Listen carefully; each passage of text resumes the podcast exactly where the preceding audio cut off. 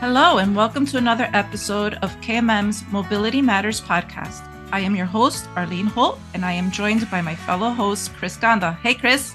Hey, everyone.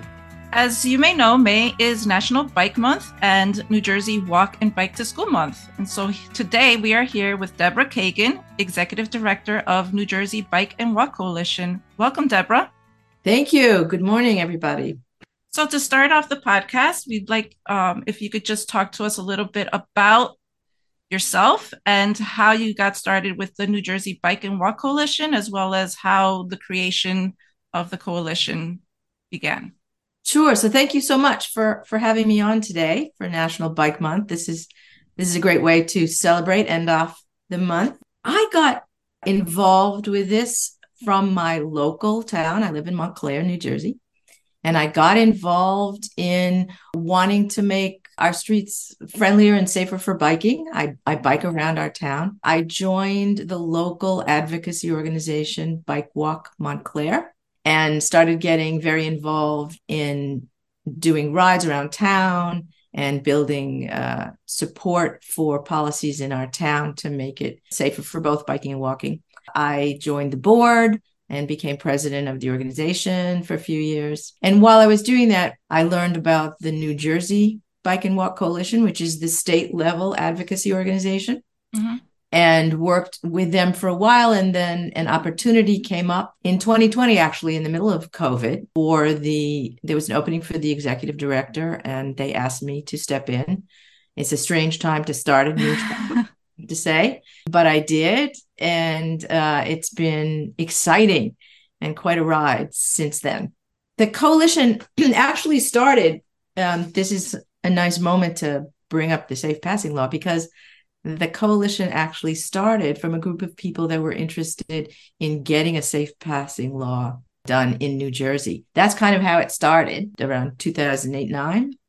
And so we've been working on that since then. And so this is exciting because the New Jersey safe passing law was finally passed and made into law, became law in 2022. You've been advocating for safe passing law for over a decade.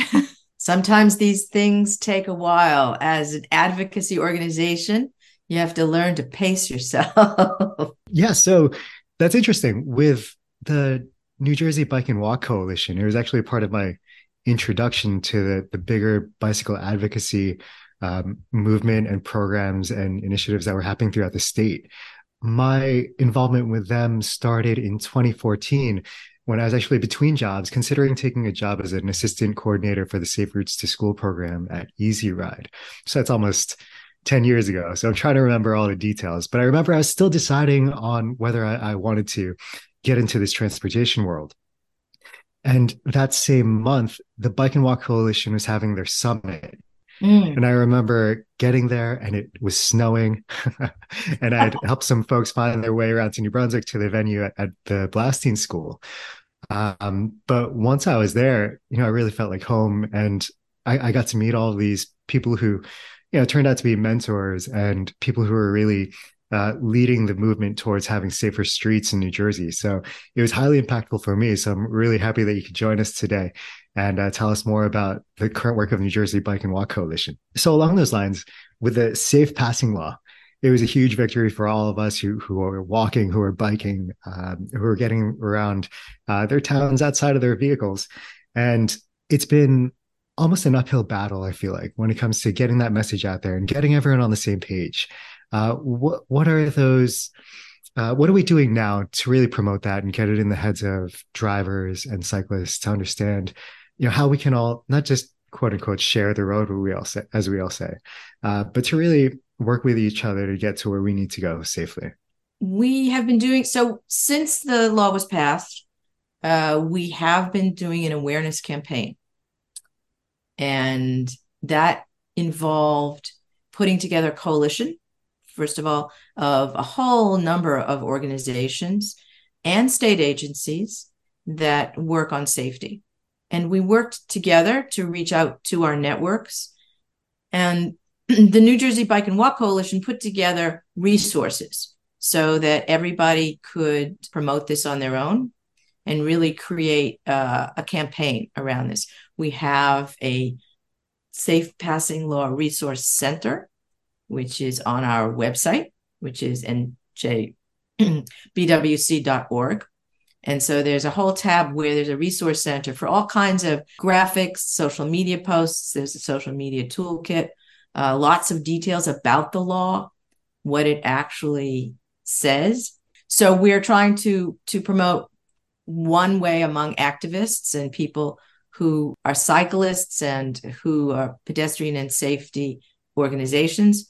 We also did a digital media ad campaign which literally reached millions of people using different graphics on various social media. That campaign has been in full force uh, for the past year, and it included media and press and some radio interviews trying to get the word out as much as possible.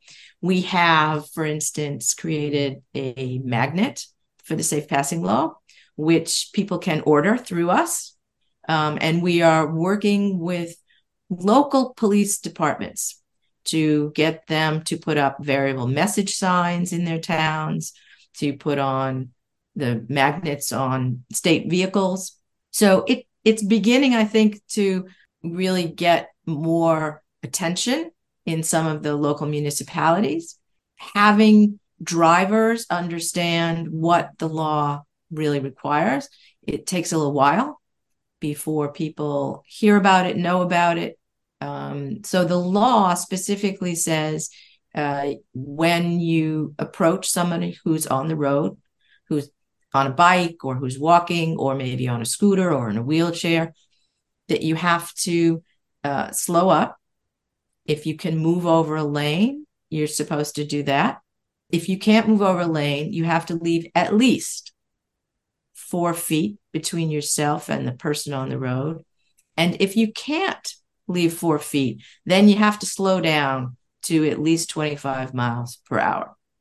So to sum that all up, it's basically you, you should be using real caution when you pass somebody of what we call a vulnerable road user, somebody who's not in a car on the road.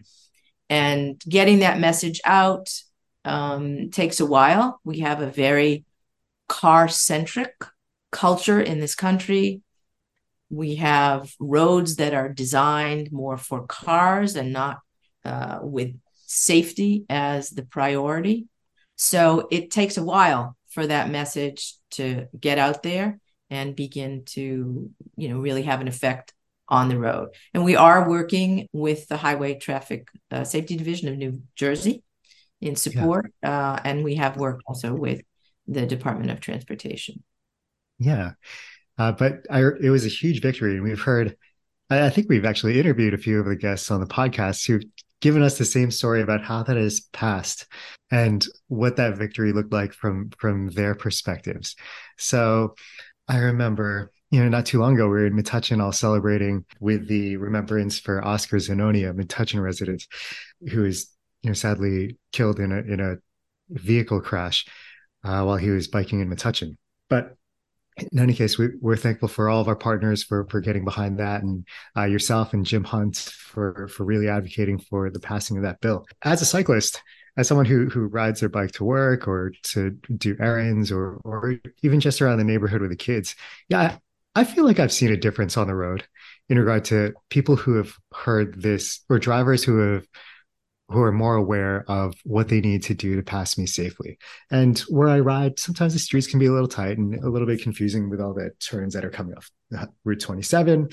Um, but yeah, I feel like there is a difference from before the law and after. Maybe that's just me being highly optimistic as a cyclist, but I think I give some of our our motorists and drivers credit for for knowing that the law exists. And I thank everyone who's uh, listening who does know that it does know how to slow down, move over, and pass with care. You said you were doing a lot of work with the local governments in regard to the municipalities and, and some of the messaging that's happening there. And we've seen that the Bike and Walk Coalition, with many other significant partners, have done things like secure, safe spaces for people to ride their bikes. Uh, for example, secured spaces like the Essex Hudson Greenway, uh, which is reclaiming formerly railroad spaces and converting them to multi-use paths for walking, biking, running, using your scooters, uh, just for transportation and recreation. And I think it's a wonderful thing to see. And we have a similar type of um, uh, facility here in Middlesex County with the Middlesex Greenway. But can you tell us more about how you got behind the Essex Hudson Greenway and how that all came together? Since about 2014, uh, the New Jersey Bike and Walk Coalition made trying to develop that uh, railroad, which was unused, into a greenway. And there was actually advocacy that went on before that, even uh, the towns along this. So this is a, a corridor that runs between Montclair and Jersey City. It's almost nine miles long, and it runs through two of the most densely populated counties, actually in the country. When the railroad stopped using it in early 2000s, a lot of the towns along the, the corridor started thinking uh, and and envisioning that it could be a greenway. And so they started advocating for that. But at the time, the railroad was not that interested in selling. So it took a while before we got to have real dialogue with the railroad to consider selling the right of way. And we started a campaign to get a government agency to buy the land so that it could be created into a greenway. And since 2014, that's been a major campaign uh, of our organization.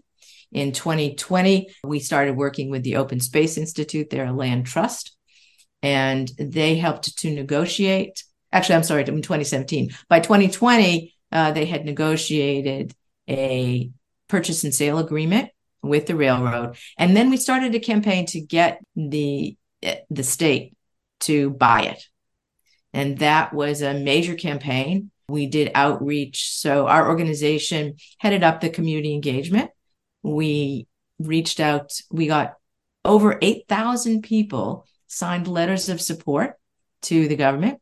That's amazing. We had 137 organizations that uh, signed up as supporting organizations.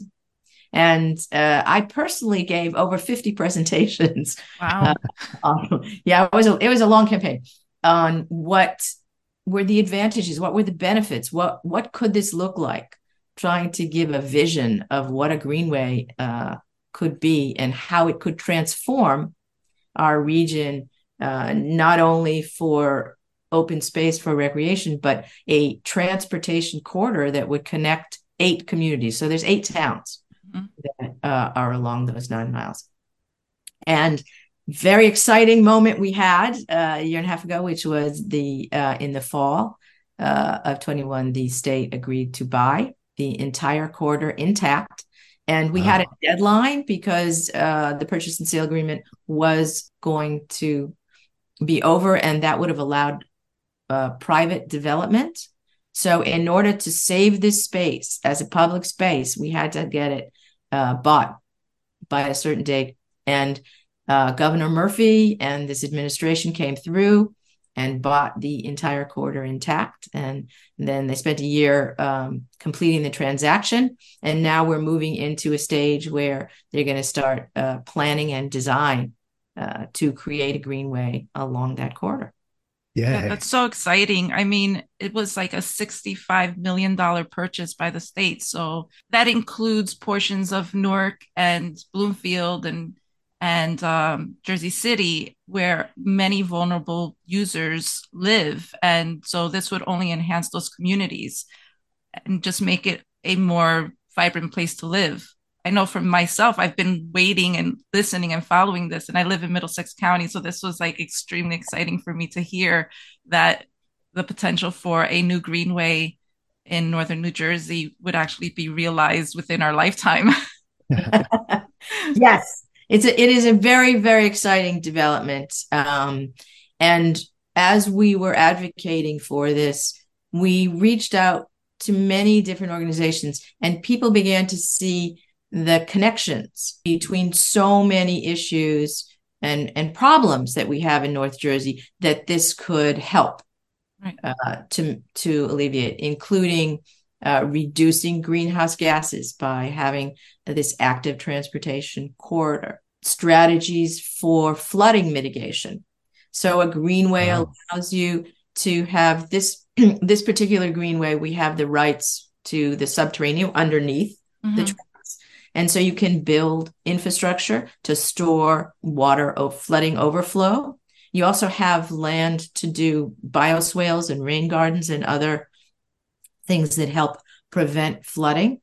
It's clearly been the case in other places in the country that when these trails are, are developed, they help uh, spur economic development in Absolutely. local business districts. Uh, so the towns are very excited about that. And having this open space, um, as you said, particularly in in heavy urban areas like Newark and Jersey City, uh, downtown Bloomfield, allows a lot of communities that don't necessarily have access to parks and don't necessarily have cars. Right. The opportunity to have a more equitable mobility option in their town and a place to get out and be with the community for all kinds of expressions of, of art and history and identity of their communities. And of course, the example everybody uh, goes to because it's the the most recent one, of course, is the High Line uh, in New York. So mm. just the potential for what this corridor could bring to the region is tremendous. And I think we're just beginning to really understand how transformative uh, it will be. That's impressive. I I always learn something from our guests here on the podcast, but I didn't realize that there is so much of an environmental benefit when it comes to the the groundwater and mitigating flooding for having this greenway. Uh, but that's amazing. So I know with our Middlesex Greenway, you know, it, it's uh, it starts in Metuchen and uh, is now heading towards Edison. Then the unpaved portion. Then to the north, there's the section still owned by the railway in in Perth Amboy. So I'm hoping that maybe in the next 20 years or so we can uh, work on something there. Again, me being highly less, optimistic. I'm hoping less than 20 years, Chris. Yeah, I, but it does look like some of these projects take a long time and a lot of hard work from ourselves and yourself and the the many partners and, and activists we have in the state. But the coalition has done so much in, in that I've seen in the last almost 10 years that I've been working in the, the transportation world. So I'm highly impressed. Uh, so you had mentioned that part of your step into bicycle and pedestrian advocacy was with Bike and Walk Montclair. And we know in the state we have a lot of uh, strong local advocacy groups. How did they start? And it seems like they have a pretty big impact on the surrounding region as well. There are, there are a number of local advocacy groups. Um, some come out of people who are mainly cyclists and have been in in bike bike clubs. Some have come out of uh, pedestrian and safety advisory groups or people interested. Some have been associated with the Safe Routes to School movement, which I know um, KMM has has of course been involved in. And in each case, there are advocates that see that vision that the quality of life in their towns could really be enhanced by having safer and accessible ways for people to to walk and bike in their community. And they begin with, with there are all different kinds of things locally that we support. Right now for instance we have just uh, launched something called the streets uh, streets are for everyone network or the safe network. This is a new initiative that we're putting together this year. And we are doing webinars and forums for local advocates. So this is really particularly focused on bringing resources, building community, and highlighting the best sort of case scenarios of what kind of advocacy people are doing locally, as well as trying to get information to people for um, funding. Now, everybody's aware there's a, a the new bipartisan infrastructure law has yes. brought us historic amounts of new funding. Um, and many of those grants uh, are directly related to creating infrastructure and programs that keep our streets safer. We're having webinars. We had one, particularly the last one we had was on the safe systems approach, which is an approach to safety that's much more holistic than we have in the past. And it's targeted towards achieving vision zero or zero deaths and fatalities on our roadways. There's a lot of funding that's attached to that. And our most recent webinar was on bike buses. Yes. So, yeah, Montclair and Jersey City, and there are a number of other towns in the state that have begun to develop bike buses, which is uh, another way that local advocacy groups and parents and people, you know, just talent want to see their kids start biking together safely to school. They put together uh, a bike bus so you can join in a group of people who are biking together with adults leading that um, to make a safe a safe way for kids to again start uh, bicycling to school, which has really dropped off in the past years. We're also going to create a resource center for this launched initiative that will have information about Vision Zero, about the Safe Systems approach, different ways that people can get involved. What one of the things that the coalition does is also we promote uh, and work on getting state level policy for safer streets. We're working on a Vision Zero commission bill at the state level with our state legislators. So there's a lot of information about how local advocates can be doing things in their own communities. And we're trying to really build up this community and provide resources so that we can all learn together uh, and really make some headway in making our streets safer. I feel like we have like most of the people who are bike advocates are coming from Montclair. What is it about Montclair? because I think, you know, like everybody I talk to has some kind of connection to the bike walk Montclair. And so shout out to everybody who works so hard in that organization because a lot of the initiatives that are coming through the state and the pipeline have really originated there. Well, as a Montclair resident, thank you. And that's very exciting to hear. Uh, I do want to do a shout out. There are many, many um, advocacy organizations across the state. So Montclair was one of the first. There was um, uh, Montclair was one of the first towns to pass a complete streets policy, um, which and that policy uh, needs to be updated in our town. We just passed a uh, Vision Zero task force resolution. We are putting together a task force in the town uh, to both look at an action plan for the town to make our streets safer and also to upgrade our complete streets policy. Uh, there's a new complete and green streets policy that everybody uh, should be aware of. It's a great uh, effort by a lot of uh, advocates and, and professional transportation and safety professionals that worked all together to create this new model policy, which is available online. And it has terrific tools for everybody in their local towns to update and create a complete streets policy for their town. So, yes, Montclair. um, there's lots of other people that are doing this. So, right. I don't want us to think or ignore the fact that this is really a statewide movement. It is. Um, yeah. And it's becoming I think more part of mainstream thinking than it was. I think we're beginning to see some turn in awareness and and the real desire to make sure that our streets are that safety is a priority and not not just cars. So that's exciting to see. Things like the state buying the Essex Hudson Greenway, the new federal funding that that's coming out, and also we're seeing an interest in creating a North Jersey trail network. So not just the Essex Hudson Greenway, but looking exactly like connecting and promoting more trails like you're seeing in, in the Metuchen area. Um, there just was a new grant that Union County got to do right. another one of these corridors. Very exciting. We want to start looking at this as a regional effort um, to begin to develop individual projects and also the idea that we can be connecting them and creating a network of uh, safe, off and on road, active transportation. I just wanted to throw in there that um, starting in the fall, KMM will be working with the uh, Middlesex County to reach out to municipalities throughout Middlesex County to see how we can start connecting a lot of these trails and uh, bikeways to create a network as you just mentioned. So it's you know something that we're working toward, and we hope to be a part of. And uh, you mentioned also Union County, the what is it, the Rahway Valley Railway.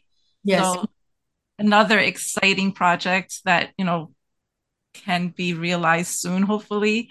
There's a lot going on, but I'm sorry, Chris, for interrupting you. no, it's fine, but it's amazing that we have um, we're able to identify safer streets and paths for you know, people that bike or walk. But I think an interesting thing about this time is that we're seeing a lot happen with micro mobility devices like e-scooters and e-bikes and having spaces for them to use those, you know, those devices and vehicles as well. Deb, can you tell me a little bit about the New Jersey Trails Action Network? Were you involved in that?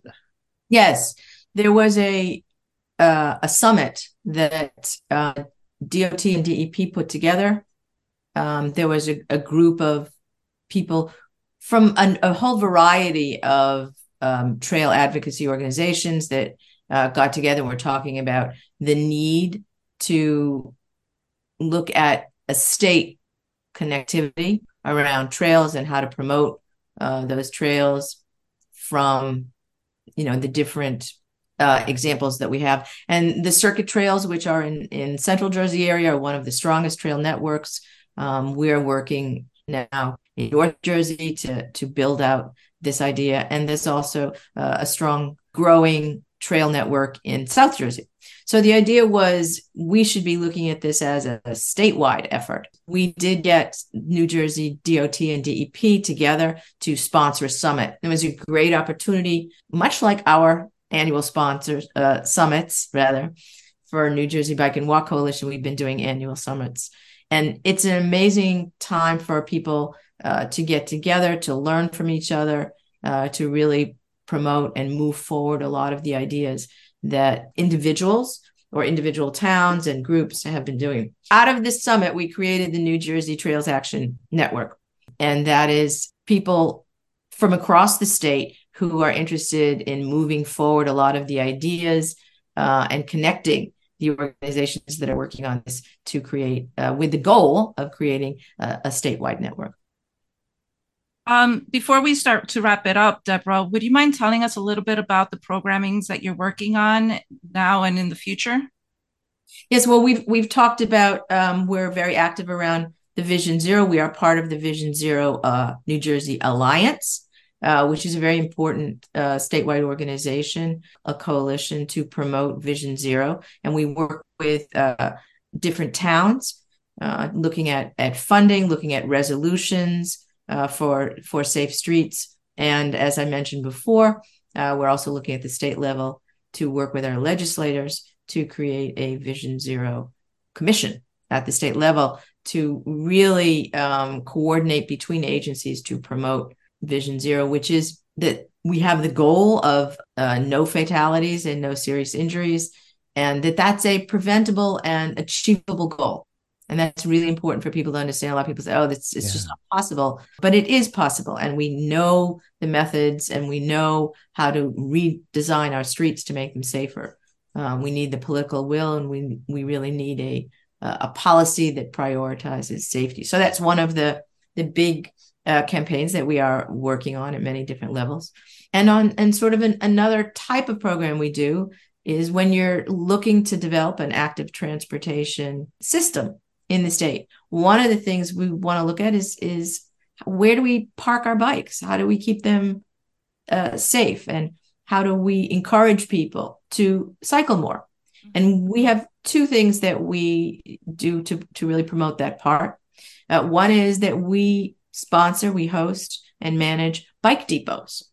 So we have three, and we're about to launch a new one in Summit. And they're shelters uh, that are safe and secure for people to lock their bikes. And the one in Summit, for instance, is right next to the train station. There's one in Montclair in the train station, one in Elizabeth, and one in Bloomfield in the train station.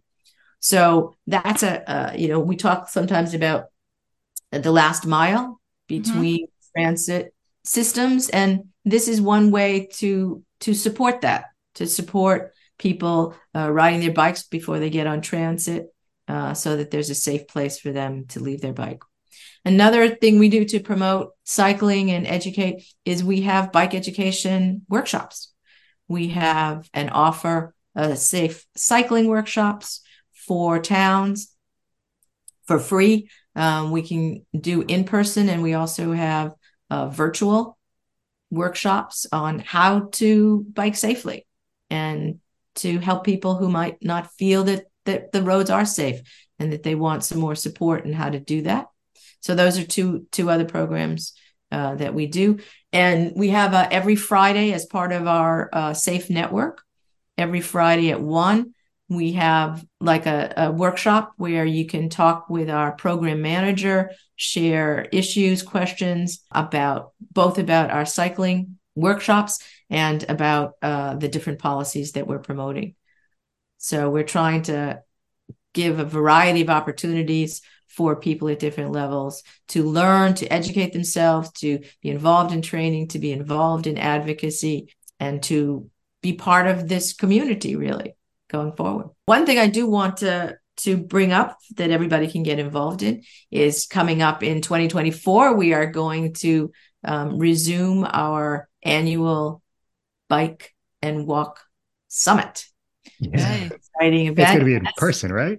yes, we're going to go back to in person. We did do a virtual one in 21 and we took a bit of a break, let ourselves do some of the other uh, things I've mentioned today. and we're going to resume in in person probably in uh, in early spring of 2024. Uh, again, bringing together uh, all kinds of people who are actively involved, whether they're in a state agency, whether they're just an individual in a town, whether they're in a complete streets advocacy group or a bike club uh, or a TMA that would come and listen to a lot of great uh, presentations, be able to to share their experience and sort of bring that community together. So look forward to that yeah. again, probably in early spring in 2024. Yes, I'm Thank definitely you, looking forward to that. I'll be there. And it doesn't sound like it's going to snow this time. So unfortunately, that may not be a good thing, Chris. But thank you so much, Deb, for joining us today. And we mentioned a lot of resources that are highly accessible through the New Jersey Bike and Walk Coalition's website, and we'll include all of those links in the description below. So thank you, everyone, for joining us. And any last words or shout outs, Deb? Thank you, you guys. I I, I do want to do a shout out to you. I think uh, a lot of people don't always know uh, about their transportation management uh, local groups, and KM has done an amazing job locally. So I think we should end this with a shout out to you. Thank you. Thanks so much, Deb. It's such a pleasure having you. Thank you so much. Thank you so much. Really enjoyed it. Funded by the North Jersey Transportation Planning Authority and the Federal Highway Administration.